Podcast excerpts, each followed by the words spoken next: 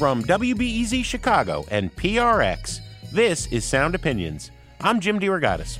And I'm Greg Kot. This week, we're talking with the outspoken Chicago rapper Vic Mensa about music, racism, gun violence, and more.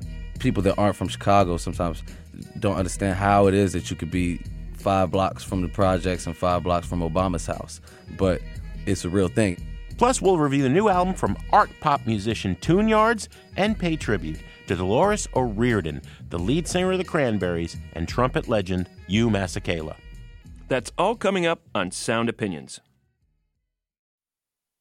You're listening to Sound Opinions, and Greg, later on in the show, we'll be talking with Chicago rapper Vic Mensa, an incredible talent who is fast rising, has been opening arena shows for Jay Z, put out a phenomenal album we both were fond of, reviewed last year. But first, we've got some new music. Oh,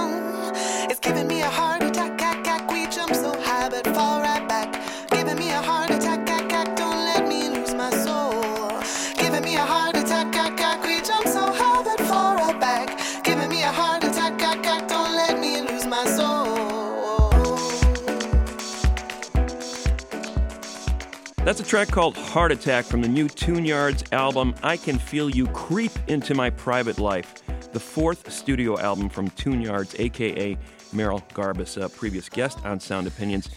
Uh, she started out as a ukulele playing, drumming, vocal loop uh, triggering one woman band Yep. uh, on stage, and that, that has evolved over the last uh, decade or so. Um, she started out, uh, you know, uh, studying Swahili in Kenya, African music, uh, got into puppet theater of all things. She was creating these uh, puppet operas for kids with her ukulele, uh, and that evolved into a, a, nanny job where she started writing some songs into a small digital tape recorder. Uh, that became her debut album in 2009. Bird Brains. She began working with a, uh, a producer and a bassist by the name of Nate Brenner, who is now her life partner. He has co-produced her latest record, "I Can Feel You Creep Into My Private Life." That's her fourth studio record. She's evolved from that one-woman band into a more full-on production style. Uh, let's hear what she's up to next. Here's a track called "Home" from tUnE-yArDs. "I Can Feel You Creep Into My Private Life" on Sound Opinions.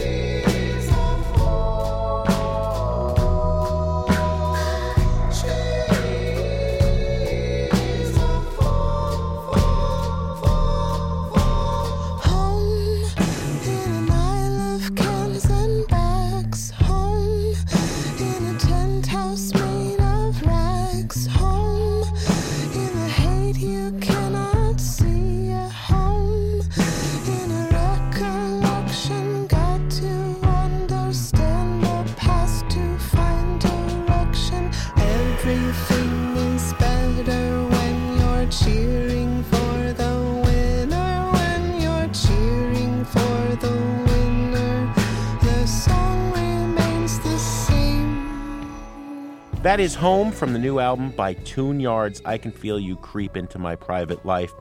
Greg, the things that Merrill Garbus is doing with her voice in that track in particular, she is no Bjork, but she is has got that kind of ambition. Um, that instrument that she has, her, her voice is so expressive and so powerful, and so is her intellect and her honesty. The line that slays me on this album, I smell the blood in my voice.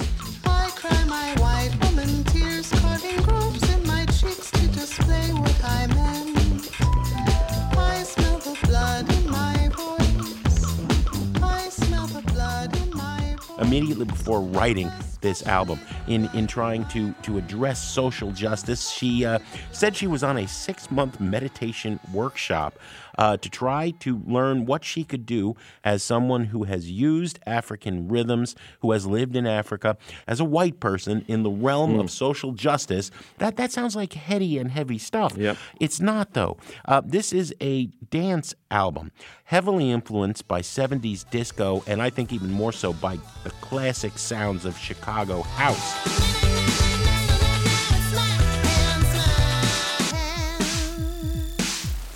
There is a joy here. Uh, lose yourself in moving your body.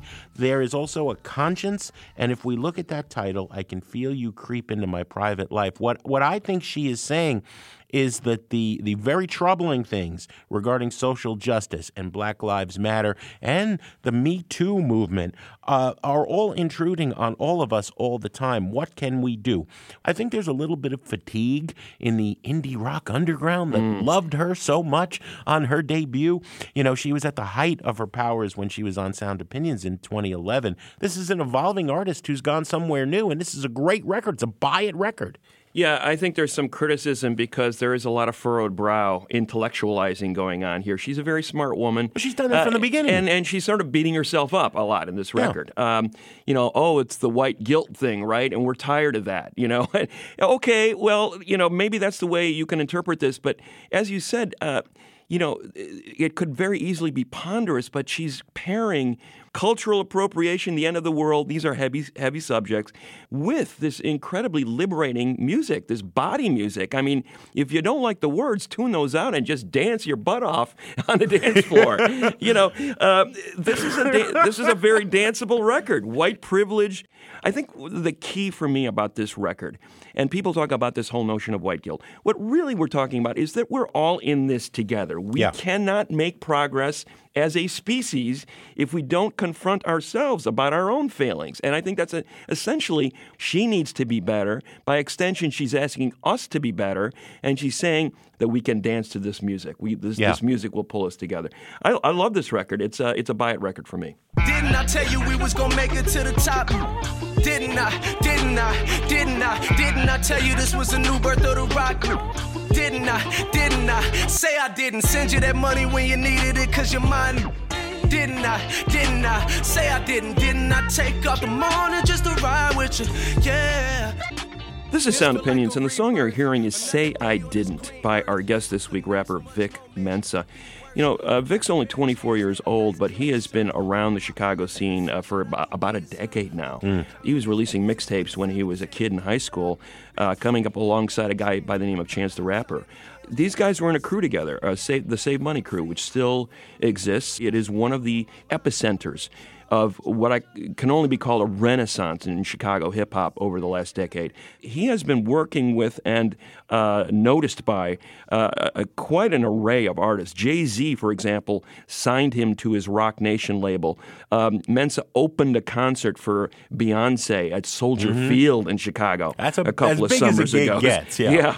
And he finally got around to putting out his debut solo album last year called The Autobiography. It was executive produced by No ID, a legendary figure. He's worked with people like Common, Vince Staples, Jay Z. He does not work with just anybody. Yeah. Uh, and he wanted to work with Vic Mensa. So that says a lot about how he is regarded in the wider hip hop community. Greg, obviously a supremely talented rapper, a writer, musician, but Vic Mensa is also a social activist. He has taken uh, dedicated stands on issues like Native American rights in Standing Rock. I recently had an op ed published in Time about uh, human rights abuses against Palestinians. His focus on justice uh, goes far and wide from the south and west sides of Chicago around the world. Let's welcome Vic Mensa to Sound Opinions. Vic, thanks for coming. Thank you for having me, man. It's it's really cool to hear both of your voices in person. I've been listening to them for a long time. Well, Thank it's an honor to My have mom you. is going to be psyched. Oh, that, you know that's what that's what Mom is gonna be Kanye used to say. That's what Common used to say. That's Yeah, what right. Chance used to That's say. right. They all they all love their moms. Yeah. Um, and the autobiography, you poured your heart out into this record, and it, it gives us an opportunity to talk about. You know, you're a young artist, but you've you've made a lot of music. Memories on 47th Street is the second track on the record after the intro, and you really it really takes us back to where you started. I am the first son of Betsy and Edward Mensa. Made love and made a legend. Woodlawn and 47th. Gunshots outside my window. Drug deals out by the Citgo. But mama always made sure the tooth fairy found my pillow. My pops was always working. He put the family first. Chicago Saturdays in the park and Sundays in church. It seems like there's an autobiographical arc, obviously, to this record, where you take us from your your childhood up to you know right right in the moment where you came through some hardships and sort of saw the light at the end of this record. So obviously this is something that you you don't do lightly. It was just, it's, it's not just a collection of tracks, but it's almost like a novel or a book that you would read about somebody. So how did you come to a place where you wanted to make a record in this way, a complete record, beginning, middle, and end? So uh, the title of the album, the autobiography, I put on the cover as told by Vic Mensa is inspired by the autobiography of Malcolm X as told to Alex Haley. And something I always admired about that book was Malcolm X's journey through these different phases and cycles and being a hustler and a pimp and then being incarcerated and becoming a Muslim and then being a spokesman for the Nation of Islam and then realizing that maybe this isn't the actual way and coming kind of around like a full arc to a place of like more peace and more inclusiveness. Yeah. And it it wasn't like a necessarily a conscious decision for me to like follow that footstep with my own story, but I, I, I did call it the autobiography because I felt that was really representative of what I wanted to do, depicting the ways that these different events impacted my character and the, and, and the shaping of me as a man.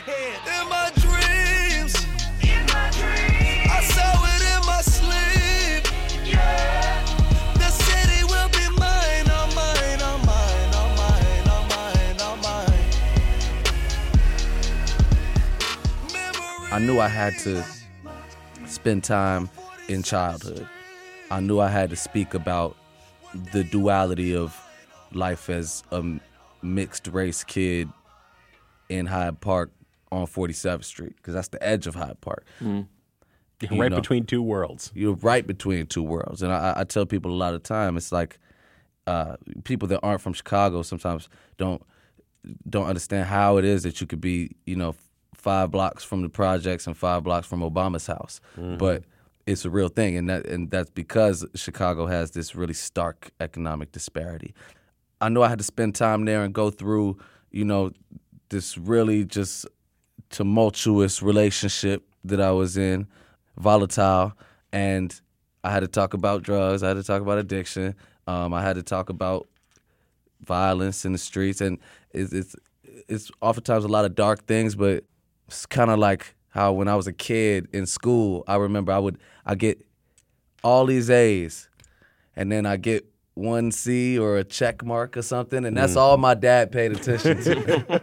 Well, your parents were both educators, right? Yeah. My dad teaches at UIC currently. He's a PhD professor of health economics. My mom is a physical therapist in uh, CPS. So she spends most of her time on the south side, like working with uh, mentally challenged kids. That's interesting. Yeah, I mean, same. Common had a similar upbringing, and Kanye obviously had a similar upbringing. And and one of the things that drives me crazy in in hip hop, so much of it is so reductive. And you know, you're following in the footsteps of talking about this community of educators and people who go to church and people who were Black Panthers in soup kitchens and yeah, and gangbangers and drug dealers. I mean, it, it, it's a much broader uh, spectrum life in the black community on the west or south sides of Chicago, and that you know we our rappers here talk about that, Right. And and you know, uh, Hotlanta and and often New York and often L.A. don't. Well, you know they have. I, I think that just like everything, hip hop moves in cycles. You know, that's that's the way of the world. Is that things come and go and they come back around. And you know, you've obviously had artists like Ice Cube and N.W.A.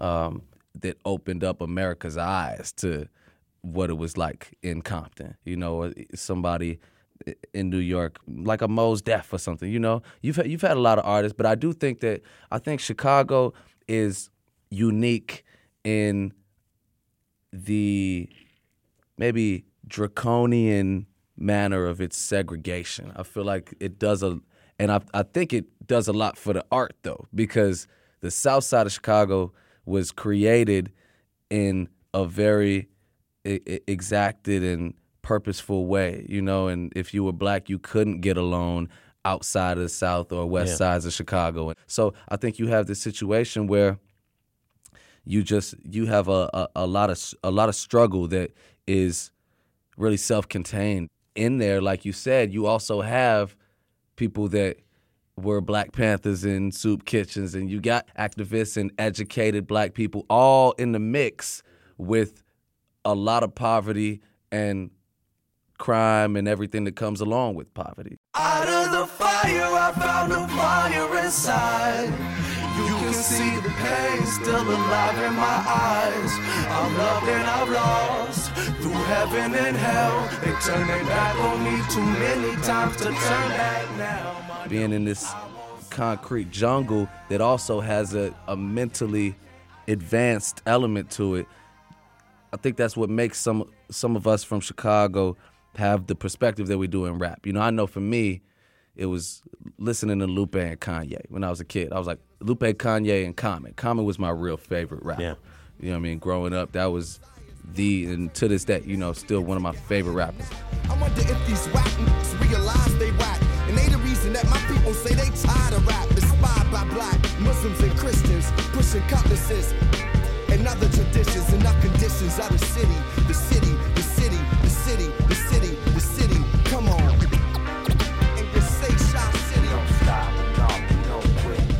and I think that influenced like my generation a lot because we're seeing some of the most lyrically gifted, special musicians to ever touch a microphone that are rapping about the streets we grew up on. Yeah, but you know, you you know, all of those artists, uh, Lupe, Kanye, Common, you know, they're soft. They're backpackers. They're granola eaters. Is what Greg and I have been fighting. Oh, we, we've gotten the thrown For a long uh, time. Lupe has sat where you're sitting. We've talked about this, right? Because they say yes, there's violence, there's crime, there's drugs, but they also say there's community and love and hope and education, right? Uh, it, those are not cool things, quote unquote, cool things Right. to rap about. Um, and yet, the perspective on the autobiography is all of these things come together. Yeah, because coming into this record, I wanted to make something that I felt really represented me as a person.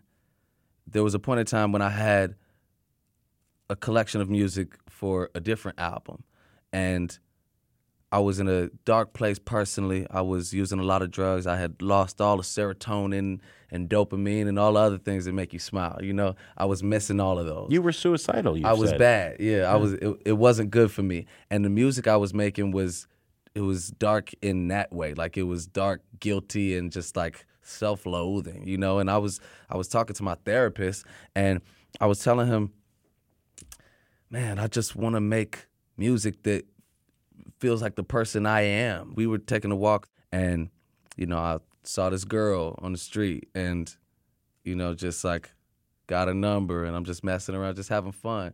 And then he's like, you know, see, you are a fun guy. You over here being all mm-hmm. Mm-hmm. all dark, mm-hmm. and and I was like, man, you know, I just want to make music that is like me, you know, that it feels like me, and people people that know me know that I, I guess I'm I'm a serious person in that I talk about serious things all the time, but I'm always joking. You know, I'm always smiling. There's I'm, a lot of humor on this. I'm album. always having fun. So it's like I'm Yeah. trying. So with this album, I wanted to make something that felt like the person that you meet in real life. This feel like a rebirth, another day on this green earth. I couldn't ask for much more, man. Sh- could be worse. A fresh pair of jeans, a nice clean shirt. I'm on my island in the sun. Shout out to Weezer. Who can you count on these days in 2017? Lil, big city, bigger dreams. I copped the house out in the hills just to switch scenes, and now they back home saying how could Vic got Even Chicago though I have a song like Homewrecker that is just like kind of heavy in how in how messed up the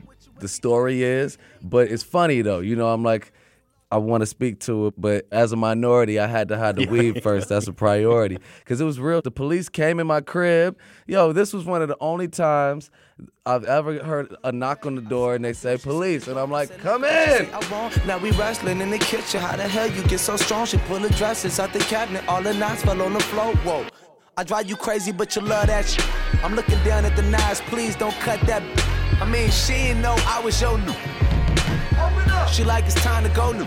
EPs. And then police come in the crib looking all out the window. And Shorty come out the bathroom mad as a schizo. I wanna speak to her, but as a minority, I had to hide the read first. That's a priority. It You know, it's interesting you should bring that up, uh, Vic, because the precursor to this record was an EP that you put out in 2016 called There's a Lot Going On. And the key track there was a song called uh, 16 Shots that you wrote and debuted at Soldier Field opening for Beyonce. And everybody's like going, wow, what a song. I mean, this was a really powerful moment at a time in the city where there was a lot of outrage. The song was written about the release of the video of the Laquan McDonald police shooting in Chicago and the protests, the rage in the streets that followed that. This, this song almost seemed to be a soundtrack for those protests. Laquan McDonald, this young African American who was shot 16 times by police, caught on a video uh, that was released. The young man was on the ground and continued to be shot by the police officer in the video obviously there was an incredible amount of rage and an incredible amount of sense of injustice that your song really seemed to encapsulate. Ready for the war, we got our boots strapped. A hundred deep on State Street where the troops at. The mayor line say didn't see the video footage, and everybody wanna know where the truth at. On the south side where it's no trauma centers, but the most trauma. A lot of cannons, but you don't want no drama. I can't imagine if it was my own mama. Got a firstborn son stole from her. He never had a chance, and we all know it's cause he black. Shot him 16 times. How f- is that? Now the 16 Shots is one of my favorite records that I've done. And it's always one of my favorite records to perform. That's a record that I wanted to make since I was 16 years old. I recently got a piece of paper that was one of those classroom introductions from high school where it's like, you know, it's a little survey. It's like your favorite food and like, you know, what's your favorite color? You know what I mean? Um, and least favorite something was one of the questions and i was like 15 years old and i was like chicago police officer um, just because i just i picked up early on that the way that this police state is structured in america is just an extension of slavery you know it's it's just an it's an overseer mentality they they ride the horses you know, at, overseer, overseer, overseer, overseer, officer, officer, from overseer. You need a little clarity. Check the similarity. You know what I mean? And I was loving KRS One, so yeah. I'm like, wow, that makes a lot of sense to me. So um, to make the record 16 shots, I um, I, I wanted to make that record for a long time, like I said, and so when it did come together, and it was it, it was born out of being in the streets after Laquan McDonald was killed uh, by Chicago police officer Jason Van Dyke, who goes free today. They threw a little girl down on the pavement, pushed her with a bike and said, Stay out the way. B-." She was bleeding on the ground through her braces. This what happen when n- don't stay in their places. The mayor dumping weight, he fired the superintendent. But resignation come with bonuses and recognition. So we gon' break in the stores on Magnificent Mile. And if we gotta go, let's go to prison in style. Cops killing kids and staying out of jail. But Bobby Shmurda can't even catch bail. So it's one, two, three, four, five, six. Now I got everybody yelling out. So you were you were writing this song on the heels of that video being exposed and sort of amplifying what was already happening in Chicago for a long time. Uh, police violence on, on the black community. Oh yeah, I mean we we we grew up with this. I was like, all right, I'm on the first plane back to Chicago, and that energy that I felt there inspired me to make that song. In addition to, you know, just years of abuse from police, and I talk about some on this record. I talk about, you know, just being mistaken for somebody else, and this time when the police pulled me over when I was a kid, pulled me over on a bike. You know what I mean? At age 12, I learned the difference between white and black. Police pulled me off of my bike. I landed on my back. Back to reality. Oops, a victim of gravity. Where they pull you down and keep you there, depending on how you keep your hair. Pulled me over on a bike, like accusing me of running from them yesterday, and then like, do you well, do you have a twin brother? I just started to realize, you know, and then as we got a little bit older and you become a threat in their eyes, then now it's like guns drawn, everybody get on the ground, like we got a call about something, who knows what. Um, and it, it, it's just a culture that's been allowed to fester in not just Chicago, but in the the nation at large. P- power corrupts. Absolute power corrodes, and in Chicago and and everywhere in the United States, honestly, you can't tell me none of these police officers have been guilty. You know, nobody's guilty. Not one. Not one of them is is spending their life in prison. Like they they're human beings and they've committed pretty much the the most cardinal sin that you can commit as a human being to kill. You know, to kill not not in self defense, not in time of war. I mean, we are in a war, but to kill, and a lot of the times to kill children, and we have it on tape. Like consistently, we have it on tape. Nobody's doing prison time, so that's where the anger in a song like "16 Shots" come from. So I know there have been police officers that you know were like trying to shut me down at concerts or like you know trying to direct people away from my my stage at Lollapalooza and you know saying if I perform this thing outside at this event in Chicago City Ordinance they're gonna shut me down and things like that.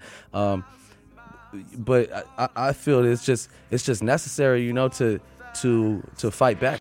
I want you to rage into the night. I want you to blaze into the light before your final flight. Before you fight, you fight. When we come back, more of our conversation with Chicago rapper Vic Mensa, including talking about working with Pharrell. Plus, we'll pay tribute to Dolores O'Riordan of the Cranberries and Hugh Masekela. That's in a minute on Sound Opinions from WBEZ Chicago and PRX.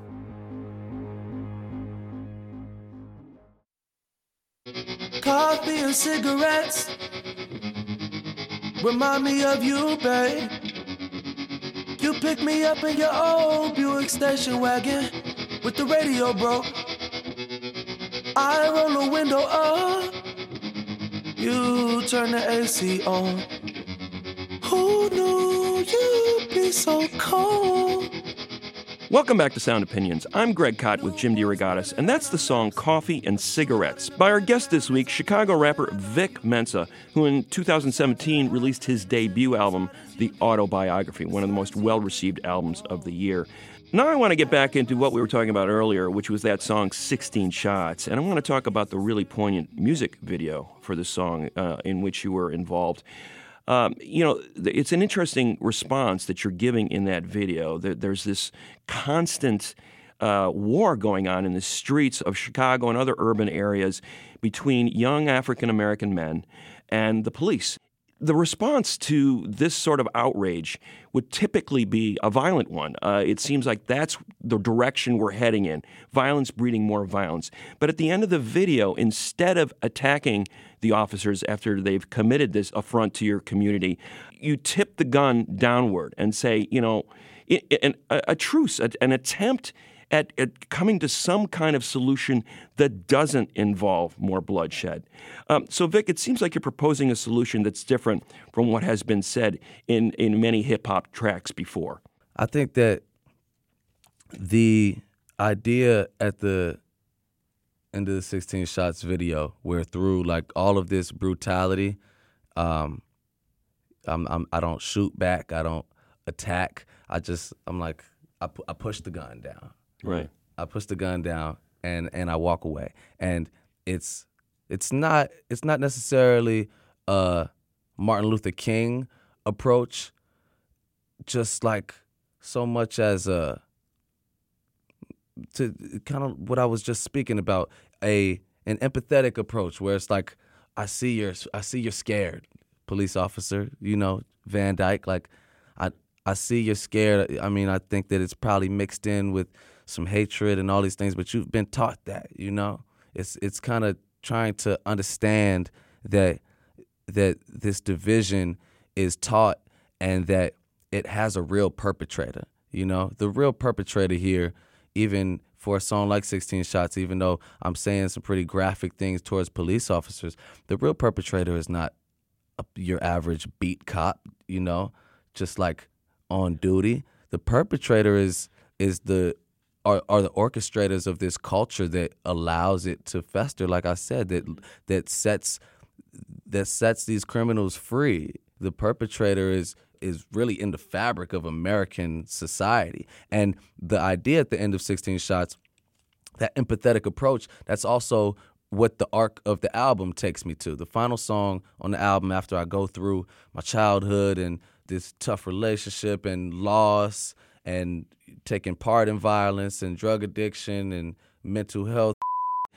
At the end of it all, I come around to a place where I'm I'm saying we could be free. We could be free from all of this. You know, if we knew we were slaves to the pains of each other. We could be free if we only knew we were slaves to the pains of each other. One thing I believe I could learn see my enemy as my brother, then we could be free truly. And love could wash away all the sorrows. I'm not afraid to bleed if it means we make a better today, not tomorrow. It's it's a difficult thing to live by, but I'm saying if if I could learn to see my enemy as my brother, that's that's that's tough, but it's it's necessary. And and in certain points in the album, I had to I had to step out of you know my reality and my my emotion to try to try to see my enemy as my brother. There's a song called Heaven on Earth where I speak from three perspectives. Um, the first perspective is my big bro uh, Cam. He was he was killed in Chicago on the South Side. So I'm writing a letter to him in heaven. The second perspective is him writing a letter to me from heaven, and the third perspective is spoken from his killer, explaining the events of that night. And at the end of the killer's verse, I I hypothesize, you know what what he may be thinking. I let two shots go. Before I knew it, he was laying on the ground in a puddle of blood. I know it ain't right. I think about it every night. I ain't even mean to take his life. We living in the streets where ain't sh- free, and your man just had to pay the ultimate price. A week later, I saw your post on the gram. RP there with a picture of him. I recognized the face from somewhere. Then I realized. in that verse I also try to think about, you know, maybe maybe he just had a baby. Maybe he didn't even, you know, he he, he didn't even mean to kill him. He said, I was scared. I ain't gonna lie, that's what it was. I thought he had a gun. My eyes went black. I let two shots go. Before I knew it, he was laying on the ground in a puddle of blood. And mm-hmm. because everybody's afraid, you know? You, your average your average game banger that's like just letting it go in daytime because he sees his ops he's afraid. He doesn't want to get shot. You know, he's he's afraid, and that fear can turn into into violent aggression. It's the same with the tiki torch carrying white supremacists. They're afraid. They're afraid of losing what they see to be as their you know their their white right. You know. Well, Heaven on Earth, there's also, you're sitting here in a Nirvana t shirt. There's a great line. I think you're talking to Cam.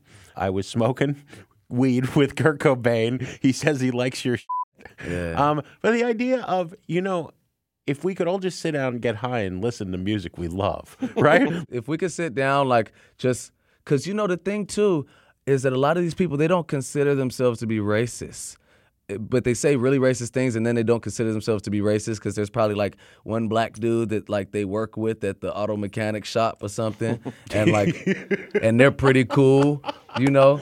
So I'm like, I don't hate all black people. I know there's like a that po- one guy. I know there's a point in time when these tiki torches have sat and like had a civil like interaction with the black person. If we could sit down and just turn off the hate for a second and just smoke some good dope, like I, I swear I think we could fix a lot of problems, man. Well, and you know, speaking of Nirvana, I, I think uh, one of the things that's always been true about your music is that you're very genre free. Uh, there's, there's, you're, you're not just one thing. On the autobiography, you, you, you welcome all that. Um, and you know, to Jim's point earlier about people, they love to stereotype rappers and art, artists in general Yeah, get yeah, yeah. get stereotyped. Uh, that didn't seem to be a major concern for you, and you found uh, as an executive producer, you're working with No ID, who picks his projects very carefully. We Yeah, should yeah, note yeah. he does not work with just any. He just is coming off the Jay Z record. It's a Yeah, it's the giant. truth, it's a the giant. So you have the shape of this record that is touching on lots of genres, uh, sometimes multiple genres in the same song. Weezer's Uh, on the record. How important? Weezer. to- th- that where did that musical eclecticism in your own life coming from? Yeah, you know, I, I was I was more into rock music as a kid than I was rap music. I didn't get into rap music uh, until a little bit later, maybe around like seventh grade or sixth grade or something like that. But before that, I was first. I loved Guns N' Roses.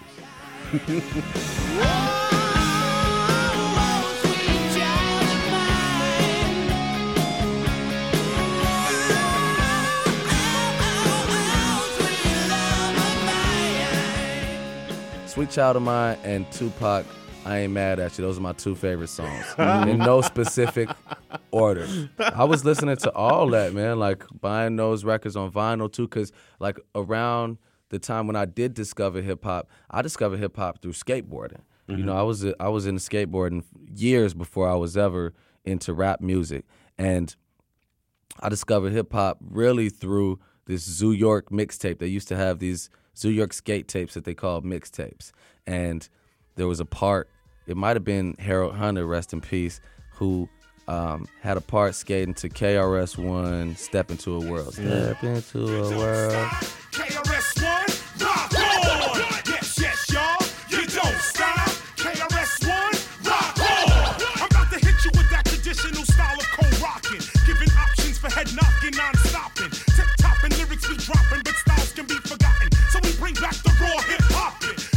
So then I started getting into hip hop, and I, I started from the ground up, you know, going through all the different eras. I mean, we was even buying like Grandmaster Flash, and uh, like I know that hip hop ain't really what what's in right now, but I'm so hip hop. It's like it's kind of it's, it's kind of scary. Like you know, we were over there really breakdancing. Me and Nico, uh, who went by Donnie Trumpet for some time, we were breakdancing in the basement. He bought turntables. We would listen to NWA, then we'd be like, "Oh, express yourself. Let's see who where'd that come from." Then we would go and buy Jimmy Castor bunch, um, and so I was already coming into hip hop, being a fan of other genres of music, particularly rock and roll music. And then in hip hop, I started to I started to listen to all these different genres that came from the samples, you know, and digging the samples and and checking out what Dilla was sampling. So I was spending countless hours just like a stone kid at Hyde Park Records. Take me away from all the drama, man. I miss the old days. With all of these backstabbers, I feel like the OJs. I wanna open up my parachute, but it's cold playing this role when you never been the type to role play. It's something about this game, man. It f- with you mentally, like football players leaving the league with traumatic brain injury, and eventually you'll never be the same as you were. Then you look back at your life and everything is a blur. Seems like with uh, autobiography, your your writing has caught up with your musical vision, uh, it, it- just in terms of the depth of what you're going for. Um, that record culminates in a series of songs where there is sort of a light. It, it comes from this very dark place, the violence that you know you address your personal drug use in a very frank manner. Um, the song "Wings" seems to be like a real turning point in the record, where the record sort of shifts gears right there, and that's a record you made with Pharrell Williams. Yes. and that that particular track seems to be coming out of some real personal strife. It's one of my in your own biggest life. influences right there. Pharrell. I mean, I think that Pharrell is a wizard and influenced me a lot as a kid because he was this fly rocker yeah running rap i always would tell people whenever they would ask me um, dream collaboration i say for real for real for real for real for real for real for real, for real. and just manifested it into reality and i was going through a certain situation the day that i got into the studio with pharrell and you know just this dishonest Chicago dude. You know, he had basically stolen a large sum of money from me. Mm-hmm. And you know, I was like, I was livid, but and but I was also coming off of like the situations in this album, you know, song like "Down for Some Ignorance," where I had something kind of not the same but similar happened to me, and somebody I knew well stole from me, and then I acted in a in a wrong way, um, something that didn't do much good for anybody. I'm down some ignorance. Run up in crib, lay down all the witnesses. Been a ride and we packing this a trip. Me with the cannon in my hand, can you picture this? I went into the into the studio with Pharrell, and I I told him what was going on because I was just visibly disturbed, and Pharrell was like, "Listen, man, you're you're lucky. Actually, you're you're lucky for two reasons. You're lucky one because you're not the person that has to go to sleep and wake up knowing that this is who they are. You know, to look look yourself in the eye and know that you're just a liar and a thief and a cheat. You know what I mm-hmm. mean? And secondly, you're lucky because you have the ability to move on. You're not. This is this is, isn't going to break you. Yeah. You mm-hmm. know, you can move on. And so then Pharrell played this record, Wings, and you know I just flipped because the the music was it was saying exactly what I needed at that moment. It was like spread my spread my wings and fly, fly.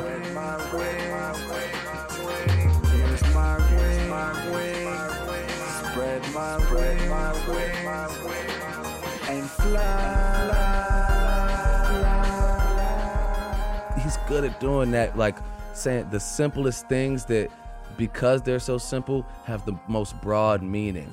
And so I just took I took that that music and it switches into the NERD type of, you know, fast drums. I took I took that idea and I was just like, you know what? I, I've I've wanted to talk for a long time about uh, my struggles with addiction and also just like recapping all of this chaos that I talk about in the album and like breaking it down and letting it all out. You know, letting it letting it out how I feel. So I have a song called Homewrecker where I, I destroyed this relationship just by being unfaithful and just being on this rock star life. And then on the other side, you know, I have the condemning of like people close to me for lying to me. Yeah. And so it's like there, there's uh there's this Gemini thing going on with me. Yeah, but the difference, Vic, is you came out with wisdom. right.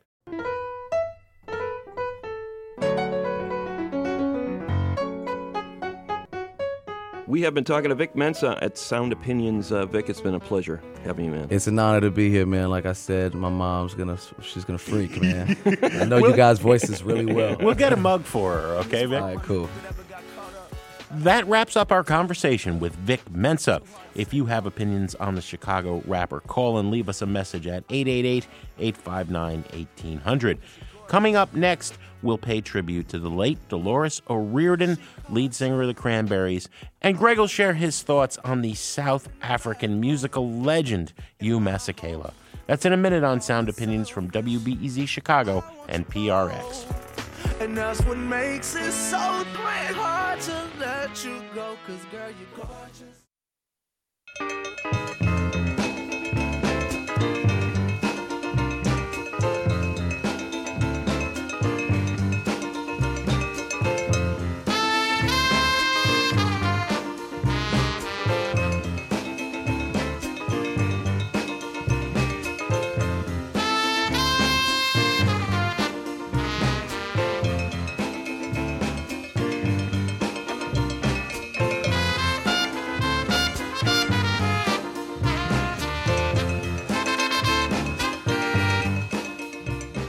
Welcome back to Sound Opinions. I'm Greg Kot with Jim DeRogatis, and that is Grazing in the Grass by the great Hugh Masekela, who died at the age of 78 on uh, January 23rd in his home of Johannesburg after a battle with prostate cancer.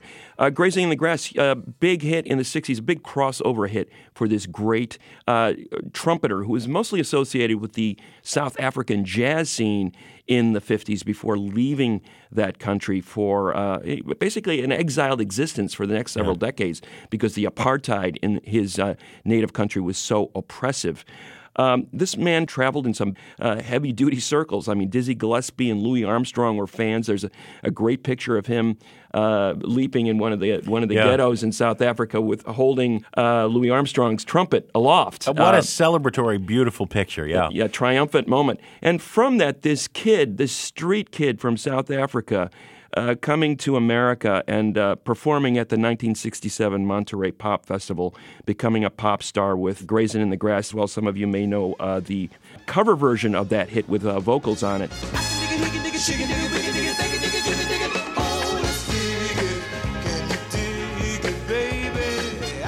Uh, he did over 40 albums uh, in the course of his career and life. Um, but uh, I think the, the most uh, poignant music that he created were, were, were protest songs about what was going on in his country.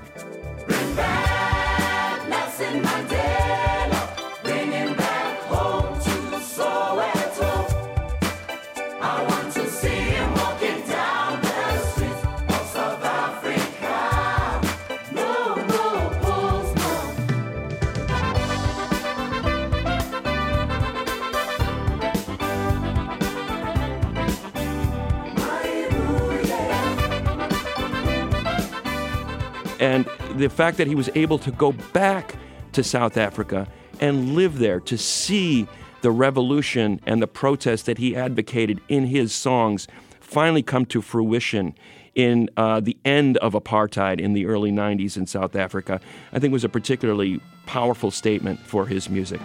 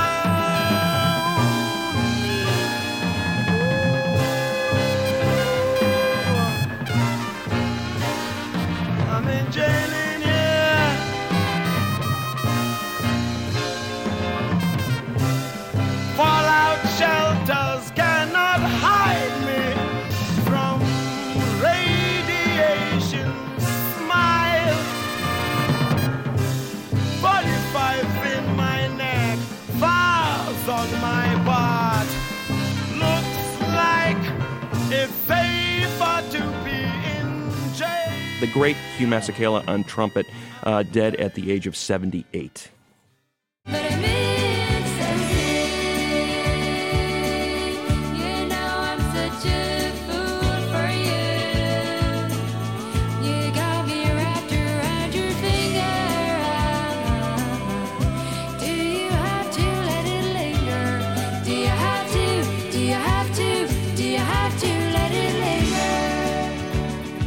Greg, that of course is a little bit of Linger, the big breakthrough hit in the 90s by the Irish rock band The Cranberries. Uh, Dolores O'Riordan, lead singer of that band, was found dead at the age of 46 on January 15th in a London hotel room.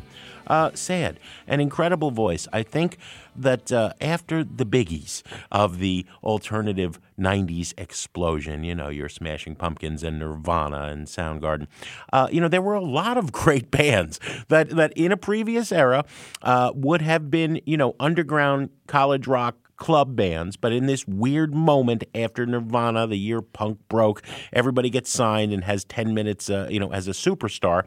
The Cranberries were an uncompromising band. This was a hard rocking group led by a woman with an incredible voice. She's wearing combat boots and she's in a t shirt and she's not pandering to sexist stereotypes for a front woman. Um, she is, in fact, uh, harshly political. Uh, the second album comes out, and the story, uh, according to her former manager, she wants to lead with the single Zombie, which is about two children who were killed in a 1993 bombing uh, in England by the Irish Republican Army. She said that it was a song about man's inhumanity to man, man's inhumanity to child. And apparently, Island gave her a million dollar check and said, work on another song, anything but this, and she tore it up. This was a woman with principles and character. I interviewed her, incredible, uh, inspirational strength, uh, a tough go of it for the last couple of years. There were two solo albums that came out after the group broke up in 2003, not particularly uh, well received. Uh, and, and there was an attempt at a reunion. She has said she attempted suicide in the past with pills. She's uh, said she's been in therapy. She's been diagnosed as as bipolar.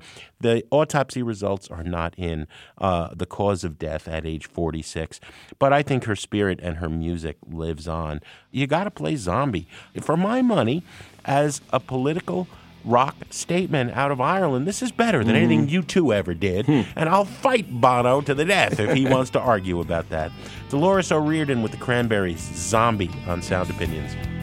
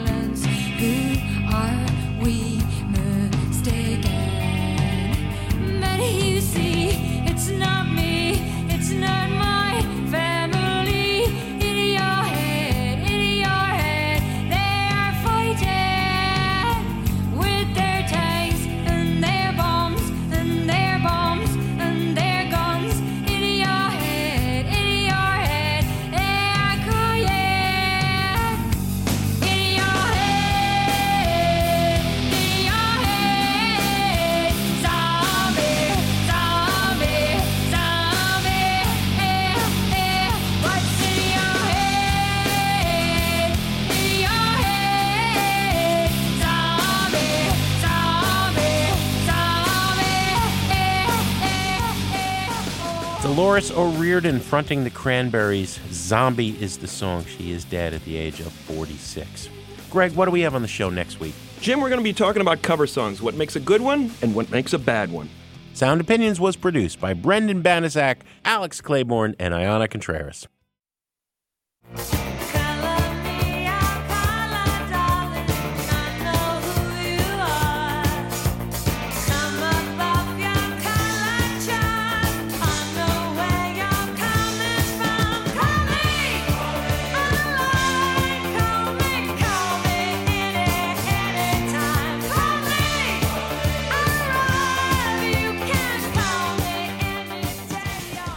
Sound Opinions, everyone's a critic. So give us a call on our hotline, 888 859 1800. New messages. Hi, this is Rob from Madison, Ohio, and I want to comment on your new wave show you just had. I really think you guys should have mentioned Blondie. They were the original new wave band. Blondie was the prototype for all kinds of other bands. And they started the skinny tie thing, not to mention the blonde hair with roots. Gotta love this show, though. God bless.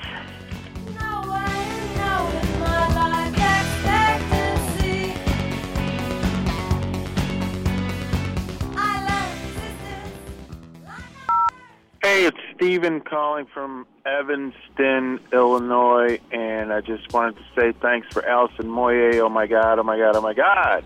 She's awesome. I mean, wow. It's just as amazing today as she ever was. I love her. so, anyway, thanks for uh, sharing her with us on my drive home. Okay. Bye. New address for every situation.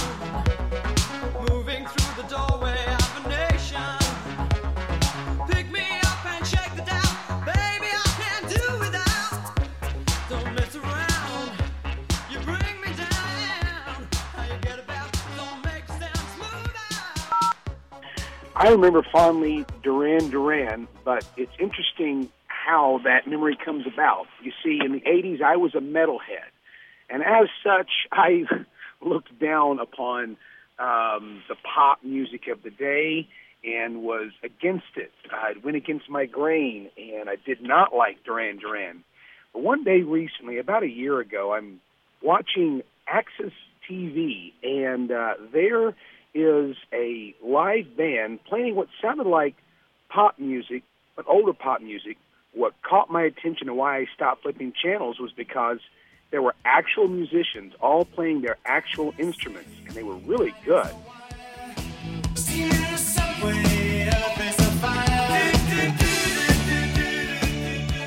And I'm watching, and I'm like, oh my gosh, this is Duran Duran.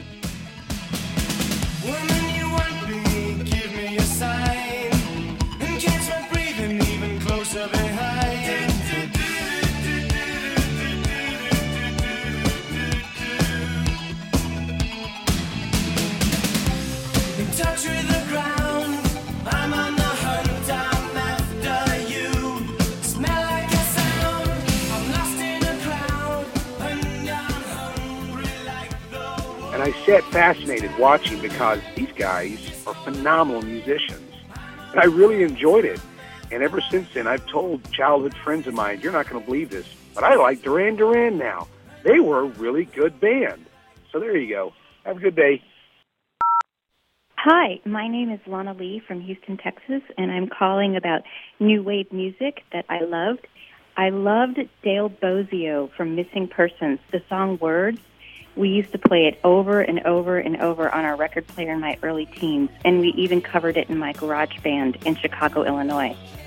Bye.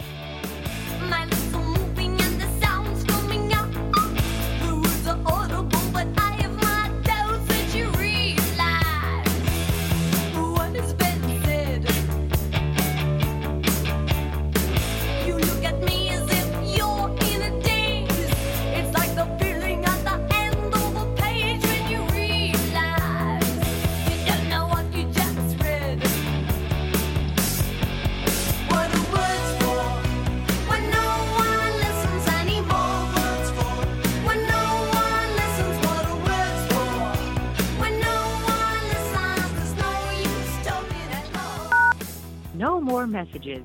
To share your opinions on Sound Opinions, call 888 859 1800. We'll be back next week on Sound Opinions from WBEZ Chicago and distributed by PRX.